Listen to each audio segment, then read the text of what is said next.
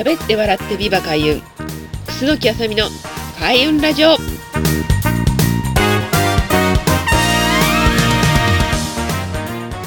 この番組は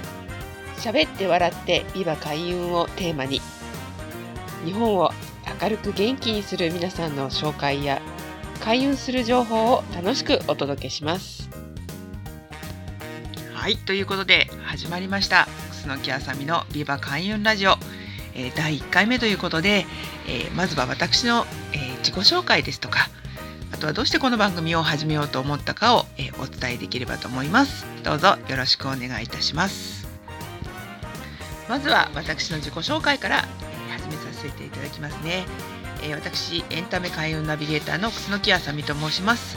えー、テイナーズという、えー、タレント芸能文化人の事務所に所属して、えー、のこちらのねエンタメ開運ナビゲーターとして活動をさせていただいておりますが、えー、この、まあ、開運のお仕事はだいたい10年前から勉強を始めまして、えー、その頃は、まあ、OL ですとか仕事をねしてたんですけれども、まあ、勉強しながら、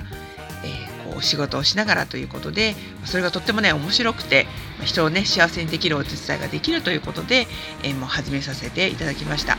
実はあのこの楠木あさみの名前になったのは、まあ、2016年からなんですけれども、まあ、実はこれはビジネスネームなんですね。で本名とはちょっと違う名前なんですが、え実はこの自分に足りないエネルギーあの私生命判断もできるので、ま、それを、え、足して補って、え、どんどん前に出ていく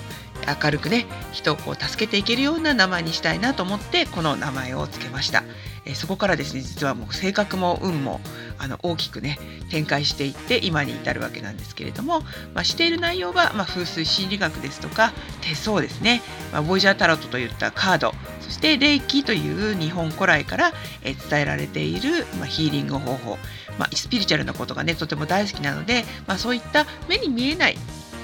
こう大きなこう、ね、存在の力を、えー、私はあのいろいろな方法で皆さんにお伝えすることで、まあ、皆さんがね生きてってどうしてこう自分は何のために生きてくれるのかとか、まあ、どうやったらこう、ね、この先、えーと、自分をねあの、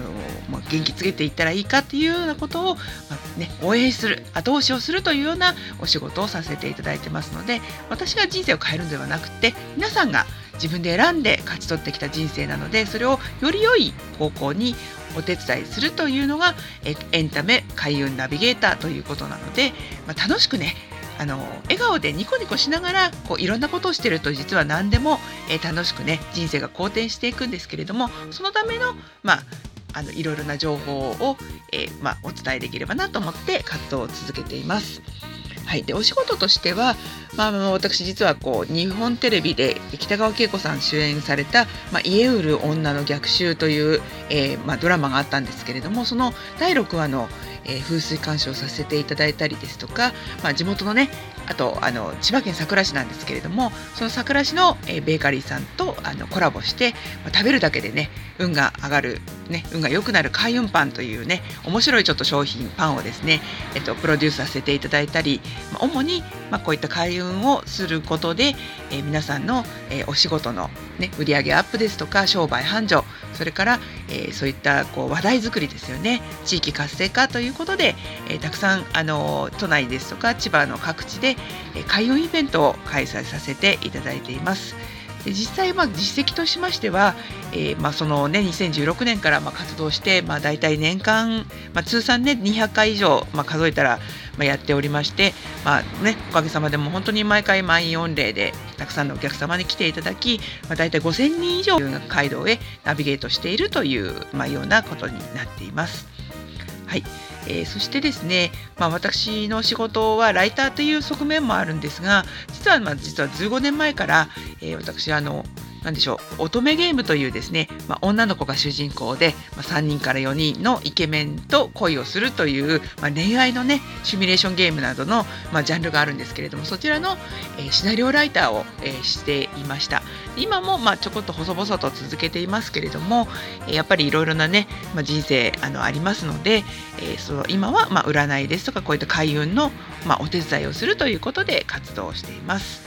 はい。ね、皆さんとどこかでまたお会いできることもあるかと思いますのでよろしくお願いいたします。であのこのポッドキャストのあの、まあ、ページもそうなんですけれども YouTube ですとかブログですとか、まあ、Facebook や、まあ、いろいろな SNS でも、えー、情報を発信しておりますのでぜひ皆さん私とお友達になっていただいて、えー、より良い、ね、人生を明るく過ごしていただければと思いますよろしくお願いいたしますそれでは次に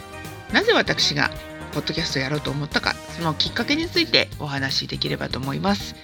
えー、私もともとですね、えー、まあ、生まれたのが71年ということで、まあ、ベビーブームのね第2次ベビーブームということで私が学生の頃は結構あの受験戦争というね あの結構人数が多かったものですから、えー、とてもねあの、まあ、勉強毎日勉強とか受験勉強、まあ、そんなにやらなかったですけれども、まあ、でも結構ねあの競争がね高かった時代に育ったんですが、まあ、テレビも見てたんですけど私は学生時代にあの勉強しながら、えずっとねラジオを聴いて育っていたんですね。で特に大好きだったのが、えー、実は TBS ラジオの、え深夜番組でえ小坂井和樹さんと関根勤さんが、えー、ずっとね小崎っていうんですけれどもあのその番組がずっと好きで実は小学校の、え、5年生ぐらいから聞いてたのかな。とてもね長いシリーズのあの番組で今でも時々あの、まあ、再放送じゃないですけど再結成してあのお二人がお話ししてるんですけどもそそれが本当に大好きででそちらの、まあ、ファンイベントに行ったりね、放送作家のね鶴間正幸さんという方がいるんですけれどももう本当になんかこう尊敬するみたいな感じで、えっと、私もあのテレビにはあのテレビのテレビも好きだったんですけどラジオのこう何かしながらでも聞ける、えっと、そしてなんか想像力がかきたてられるような、まあ、そういうイマジネーションが豊かになるようなあの、まあ、こうラジオということをずっとね自分でもやれたらいいな放送作家になれたらいいなと思って、まあ、結局結果、まあ、シナリオライターになったんですけれども、まあ、まあ、遠からずもね自分で今度やろうっていうところまではまだいかなかったんですね。それが、まあ、私がこうエンタメ開運ナビゲーターとして、まあ、テーナーズさんで活動させていただいた時に、いろいろなところで自分の思いですとか、まあ、夢をね語っているところいつか私もねあの開運ラジオやりたいんですよっていう話を、まあ、だあのある方にまあお話ししたらえじゃあポッドキャストやったらいいんじゃないですかっていう話になり今までポッドキャストっていうこう選択肢が自分の中ではなかったのでえー、じゃあ何ですか？それ面白そうですねでもお金かかるんじゃないですかって言ったらまあポッドキャストのね人紹介しますよっていうことになりトントン拍子でそのポッドキャストの、えー、この番組をプロデュースしている、えーと、この株式会社コエラボの、えー、岡田さんを紹介させていただいたんですね。で岡田さんと、まあ、オンラインでねちょうどあのこの話が出てきたのが、まあ、コロナのあの皆さん外に出られないっていうようなステイホームの、まあ、期間だったのであじゃあもうズームですぐねお話ししようということで、まあ、岡田さんとお話をしました。そしたら、まあ、すごくねあの今ポッドキャストっていうのも、えーと、昔はあの私が知ってたポッドキャストっていうのはこうオンラインじゃなくていわゆるこうまあ、いわゆるこのあの I iPhone のその iPod っていうですよね。その中で聴けるダウンロードしてしか聴けないものだったんですけれども今すごく技術がま発達してきて、まあ、ネットでも聴けるしあといろいろなこう媒体で聴くことができるんだということで、まあ、ものすごいこうあの可能性がねあの私は感じたんですね。ただまあ制作費もそうですけど技術はないですし、まあ、こういったこともねあの全くノウハウがないわけなので、まあ、どうやったらいいんですかって言った時に、まあ、岡田さんがプロデュースしてくくれますよということで、まあ、あの一通りお話をしたところやっぱりちょっと資金面で私もこうお支払いするのもちょっと難しいのかなって言ったらあの実はクラウドファンディングをやってみませんかっていう話になったんですね。そこで、まあ、先月あの9月のね末からあの8月からずっと、えー、クラウドファンディングの、えー、キャンペーンをさせていただき皆さんに、えー、こうね、私のこう企画に協力してくださいっていうふうに投げかけをしたところ、えー、その満額ではなかったんですがこう自分が制作できる範囲の、えー、金額が集まりまして晴れてこの、えー、番組をスタートさせていただくことができました。で特に今ねこういう時代になりましたので、まあ、オンラインでどこでもいつでもあのどこでも人とつながれるというところはあるんですが実際にやっぱり何、えー、て言うんでしょうね、まあ、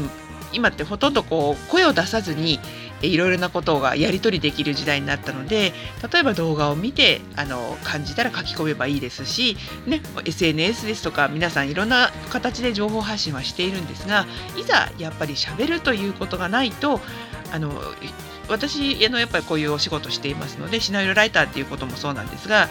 ものを書くっていう仕事もあのアウトプットなんですけれども実は声に出して、え自分の思いを伝えるっていうことがあの実はとてもあの人のあのまあ脳科学的なものに対してはすごく必要だなと思うんですね。特に悩みをこう私ずっとこう話を聞いている中で、えー、やっぱり自分でこう話す言葉って実は自分の脳もあの同じように聞くということなので、まあ、頑張れよって言ってあの人に投げかける言葉は実は私も自身も私に投げかけているというような効果があるということで、まあ、実は私いつもね「ビバ開運ビバ開運」って言って「開運だ開運だ」って言ってるんですけど人から見ると「楠木さん開運開運」って言ってて何が開運なの？みたいなことを言われるんですが実はあの皆さんに投げかけてはいるんですけれども実は私は私自身がえー、実は一番開運しているんだよっていうことを、えー、いつも言ってるんですね。ということは人を応援するいろんな方の悩みを聞いて励ますっていうことは自分自身を励ますことにもつながるわけで、まあ、そういったことの、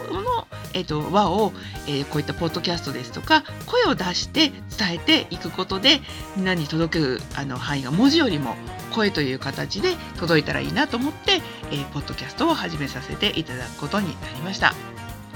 であのご縁をつないでくださった皆さんには本当に、えー、心から感謝しています。ね、ありがとうございます。そして支援していただいたね、皆さんのおかげでこうして私たち、えー、私はあのこの番組をさせて、開始させていただくことができましたので、ね、いろんな形でこれからも、えー、皆さんの活動や応援する、えー、思いをですね、あのもうどんどんこう頑張れということで応援させていただければと思います。